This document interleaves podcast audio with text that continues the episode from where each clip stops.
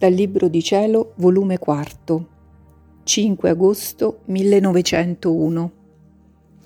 Come le mortificazioni sono gli occhi dell'anima.